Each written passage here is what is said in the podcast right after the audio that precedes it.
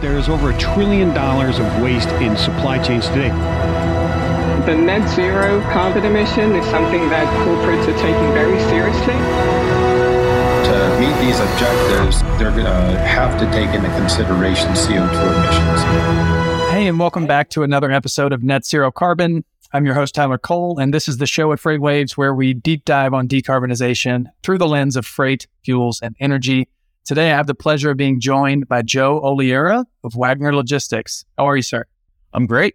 Good to have you on. I'm excited to hear about what you guys are doing in the ESG space and your role as the Chief Real Estate Officer and the VP of Sales. You're touching a lot of that. I imagine you're getting a lot of live feedback from customers on this topic. So I'm really interested to hear, you know, what's your role at Wagner and uh, maybe just a brief background about the company before we dive in. Sure. So I have the pleasure of kind of being the megaphone for all good things that Wagner is doing for our customers and around the country. Um, I also oversee our portfolio of uh, roughly 24 different lo- locations. Uh, we occupy roughly 7 million square feet in the US. And um, we work with companies, uh, big and small. So Fortune 100 companies down through you know, your mom and pop shop. So, um, we, we get to see it all. And, um, you know, I think for our, for our topic today, it's, uh, a lot of the encouragement from our customers to apply sustainable practices comes from larger companies. Um, so yeah, interested to get into that. Absolutely. We're going to dive right in. How, um, maybe a little bit more so I understand. So you said 7 million square feet roughly. Is there additional services under that? Do y'all have any trucking assets or fleets? Do you do any kitting services? What's the kind of the full scope of what you guys offer customers?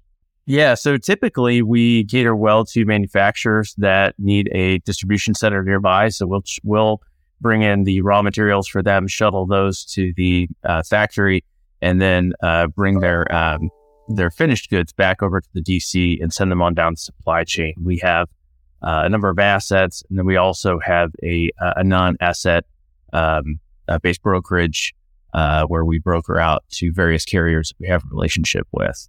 Um, but uh, then we also provide value-added services like uh, kitting, um, and pretty competitive with other value-added services that uh, the 3PLs around the country offer. Super cool. Super cool. Thanks for sharing that. So you're the voice of the customer, the megaphone for the company to customers here. How do you view, uh, you know, warehouses and your specific service in this industry? How do you view that role kind of in the broader net zero supply chain context? How do you guys help help move everybody that direction? Uh, you, you know, I like to think that we are helping global supply chain managers, procurement professionals, senior buyers, supply chain planners, uh, to, to, to look like heroes. And uh, that's, that's a total. It sounds like a total sales pitch, but but I I think that role for those folks along the supply chain has evolved su- substantially to where you know they've gone beyond the pivot table and procurement is not just about um, reducing costs anymore. Uh, you know, you, you the, the value of those professionals has gone beyond that, and they have to lean extra hard on their service providers to to give them the information that they need. And sometimes that's that's harder uh, to quantify than what most people would like. Exactly right. I love that you're saying it's not just about cost anymore because we preach that all the time here, right? It used to be not that it was ever an easy job because you didn't have all the data and the tools that we have now to get it done, but there's just a higher expectation, right? The expectation now is you deliver service and lower emissions and ESG footprinting as a result of your effort to get lower costs. And it's a much, much more nuanced and difficult job, in my opinion. So, now how does Wagner help those folks uh, pursue net zero? Do you guys have specific initiatives? Is there something you guys can hang your hat on? So it varies by customer, but I think some of the low hanging fruit that we that we as a company have tried to incorporate would be you know things like uh, electric uh, material handling equipment or MHE. Um, across our organization, we're trying to incorporate uh, electric lifts wherever we can, which just requires installing, you know, a few charging stations in the warehouse. Uh, where we run into obstacles with that is where we have really heavy uh, type product that we have to lift. Um, in some locations, we have large roll stock paper where you know we need a propane uh, powered uh, lift with a roll clamp to come in and pick those things up. So in those instances, it's hard to go electric, but um, everywhere else, we're, we're trying to get there. Um, you've also got LED lighting. Um, and that's a, that's kind of a double bonus because if you can put in sensors that allow the lights to automatically sh- come on and off, then you know you're you're only using lighting in the warehouse where you need it. Um, and then uh, you know the the from a functionality standpoint, the LED lighting also services to uh, cater to food grade uh, type type facilities and operations as well. Uh, so you're not worried about lights breaking and glass getting into packaging or into food food uh, food packaging. So there's there's that to be concerned about. Um, and then you know, as we're servicing shippers and manufacturers, we're also looking for opportunities to reduce waste. So if we're shuttling raw materials into the factory and we're packing some of those uh, those materials into a, a, box truck or something, um, you know, we would fully expect for those packing materials to come back to us so that we can continue to reuse them until they've, you know, uh, gone through their useful life. And this things like slip sheets, pieces of, you know, cardboard that, you know, otherwise would fill up a dumpster. And there's a, there's a, there's a quantifiable cost with that. Um, and then airbags, other, other types of means of getting product back and forth that we can simply pull right back out of the truck and put back into use um, for quite some time super exciting. I did not know, I had not ever thought about uh, the food grade opportunity improvement with LED lighting is something that's another layer of nuance that I don't think most people think about. It's always efficiency and cost and uh, that not safety, right? Uh, and I did not also anticipate all of the, the I think about dunnage a lot as a way to reduce waste. We think about the same thing with empty miles. If your truck's coming back, that you're making sure you're bringing something home. But I'm curious to know how how you work with customers to do that. Do you guys have a a formal offering, or it seems like it might be just a, a relationship thing, right? If we're going to be delivering to you every day, you know, help me help you by getting some of this material back. How do y'all think about managing that aspect of a customer relationship? Yeah, I think it I think it boils down to a continuous improvement.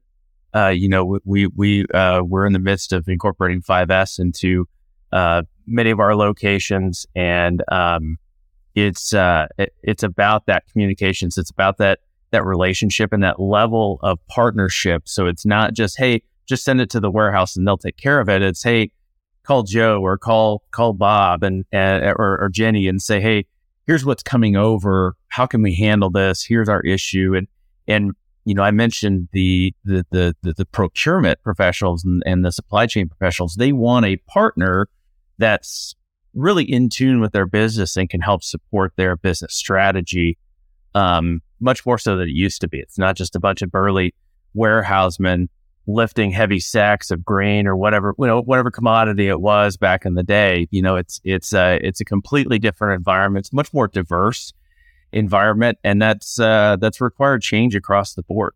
Uh, the the the labor, the employment, the um, the environment and atmosphere that 3PLs and warehouses, whether in house or um, outsourced, um, are requiring a much more hands on approach to to see success between the manufacturer and the and the warehouse. It's definitely a partnership, and it's something that I think a lot of people overlook when we talk supply chains. A lot of time the focus is on freight. I know in the past I've, I've been guilty of that myself, right? I'm talking about alternative fuels, and that's where the bulk of the emissions are. So that's where we hone in on. Um, but there's so much more that when we talk about break bulk, when we talk about fulfillment, when we talk about e-commerce or even large manufacturing facilities, like that's a real partnership. And I'm curious your perspective on this. A lot of the the freight game, the truck game is so transactional, right? There's there's um it's not always that way, right? There's lots of dedicated opportunities, there's lots of partnerships, but I, I've always imagined the warehousing space to be a lot more partnership specific or at least longer term relationships because you're dealing with bigger assets that are geographically like nearby where you're servicing your customers most of the time. Is that true? And if so, does that help when you're trying to like formalize an ESG offering to a customer as an example? Yeah, I think I think table stakes is understanding what the general, you know, storage and handling costs are for the products themselves and then you know, we're seeing this especially with larger companies where they're they're asking us to say, hey, how can you help us support these ESG initiatives? Um, and I kind of mentioned earlier, but you know, there's there's the low hanging fruit that you can quickly quantify within a year time or within the annual budget that this is going to create a certain amount of reduction in costs, or this will allow uh, for that.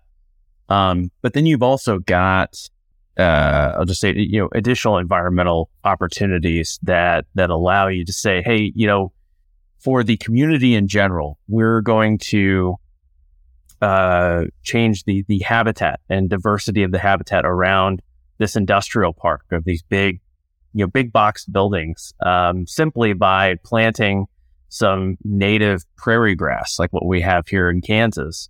And by doing that, you not only reduce the amount of landscaping and you know common area maintenance costs in and around the facility, but you're also encouraging uh, lower water retention because those native grass grasses, they suck up more of the water and they put it out the environment. So you're, you're immediately reducing erosion. You're, you're encouraging uh, more flora and fauna to, to, to, uh, take root there in, in that immediate area. Uh, usually where there's little to no activity in and around the landscape. So it's a real opportunity to, you know, um, to help just the local flora and fauna take root there. Um, and then, you know, obviously there's, there's solar, uh, to talk about. It's, uh, you know, we lease most of our buildings. So it's, it's really just us pinging the landlord and saying, Hey, have you considered solar? Here's some, uh, partners that, that we've talked to in the past or that we would encourage you to partner with if you don't already have some kind of solar solution on the rooftop of your building. I mean, you've got a million square feet of space. We might as well take advantage of all this uh, rooftop. Now, I will say, being in the Midwest, all the hail that we get throughout the year is a bit of a challenge, but um, there's ways around that too. Yeah, there's definitely a sweet spot for having on-site solar, and warehouse roofs typically are a great one. And that's an interesting dynamic because that that's very common when you're not the owner of the building, you're leasing the space, and you you don't have control over your. I guess they're technically scope three emissions if you don't own the building. I know you're paying for the power. I'd have to actually check the manual on that one, but man, then you throw in another wrinkle, just like we have hail coming through. How are we going to make sure this is an investment that pays off? Are you seeing customers come to you guys and looking to partner on like specific cost investment opportunities for things like on-site solar? Their customers that say, Hey, we want to help you reduce your emissions. Let's either sign a, a longer term contract or figure out a creative way where we can implement some of these solutions. Are you seeing that come in the door yet? I think the main, not, not for like solar. I think we'll, where we're seeing um, request for change is around things that move the needle long term. So uh, most of most of the discussions we have is around labor, and so we're talking about environmental, but we're also talking about social and incorporating, uh, you know, a, a, better environment for um, employees to to to to encourage retention and uh, and increase employee satisfaction throughout the warehouse. Um, and doing things like uh, ch- changing up our employee benefits to where it's it's uh, more in line with their uh, their stage of life, whether they have a family, they're single, on the verge of retirement.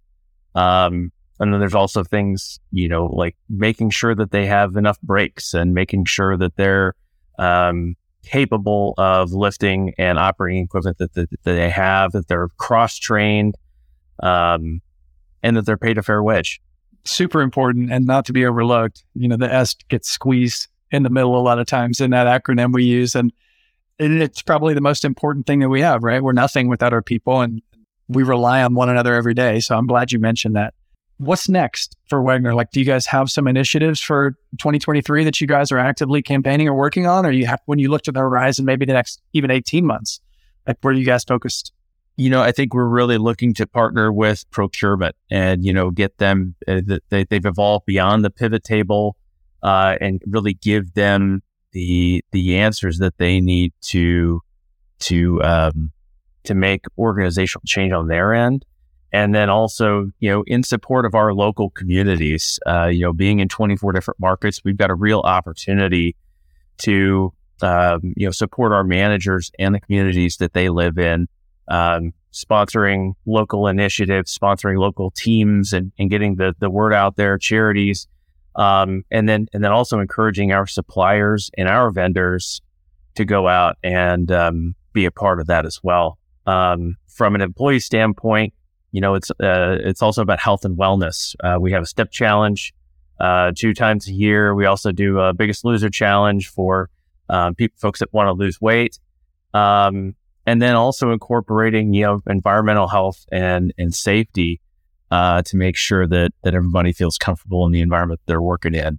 Um, it's funny, uh, you know, we've been doing some research on the Phoenix area, and if you look, you know, 15, 20 years ago, the number of warehouses that had um, HVAC or you know temperature controlled spaces was was maybe 20%, and now that's flipped on its head. It's closer to 80% of those warehouses have temperature control in place. When you think about environmental sustainability, that's a lot of electricity to to send to that market. Um, but you can't get the labor there to work on a regular basis in a hot warehouse unless you have, um, you know, temperature control. So that's, I mean, that's a downside to uh, pursuing more labor in a space. Is you now you shoot you you're kind of shooting yourself in the foot. That's a really interesting observation because we know supply chains about trade offs. Sustainability frequently can be the same, right? We want to talk about uh, your, to your point exactly, like taking care of our people might require us to have more electricity usage in some of these warehouses. And as the world gets hotter, that's probably a trend that likely continues in certain areas. And the same conversation is true with electrification uh, for fleets, right? We're shifting, we're still using energy, right? Hopefully, we're using less of it and we're just not combusting diesel to get that. We're using uh, grid electricity or renewables, hopefully. But it's really just a shift, right? And it's all about trade offs. What, what do we value more today? So I'm glad you caught that up. That's an interesting observation. I'm curious to you, Joe. I know we could probably go for an hour, but coming up on time at the end of the episode, I ask all my guests that come on the show, you know, what is it about this function of your job, this focus, right? What's your personal motivation to embed sustainability into your daily work? Part of our governance initiative is to lead by example. Um, I have two boys, seven and nine years old, and I, I would love to to leave them a a legacy of sustainable practices that they can take and, and evolve themselves. So I think I think maybe you know as a as a former Eagle Scout, um, leaving things better than you found them um, is kind of what I was brought up with, and and uh, that that that's probably part of my motivation. And and uh, when I when I think about making you know small changes locally that echo globally. I think that's pretty cool to be part of that kind of change and to really take care of the uh, the place where you live and work. So good. I love that. I've got like a little montage video rolling through my head right now of you and your boys throw a baseball in those pollinator gardens outside the warehouse right now. That's what I'm visualizing. And it's so good. no, I, I, really do appreciate the perspective. I'm glad to hear this is something that, that Wagner's taking seriously. And even layering in new practices on top of some things that have been, you know, ESG for decades that are now just relabeled as ESG, but we're doubling down on the heart behind them, trying to do a lot of good in our communities and for our people. So thank you for sharing that. Thank you for coming on the show. We'll definitely have to have you back on soon. Yeah, Tyler, appreciate your time. And, and yeah, would love to come back. Awesome. See you, Jeff.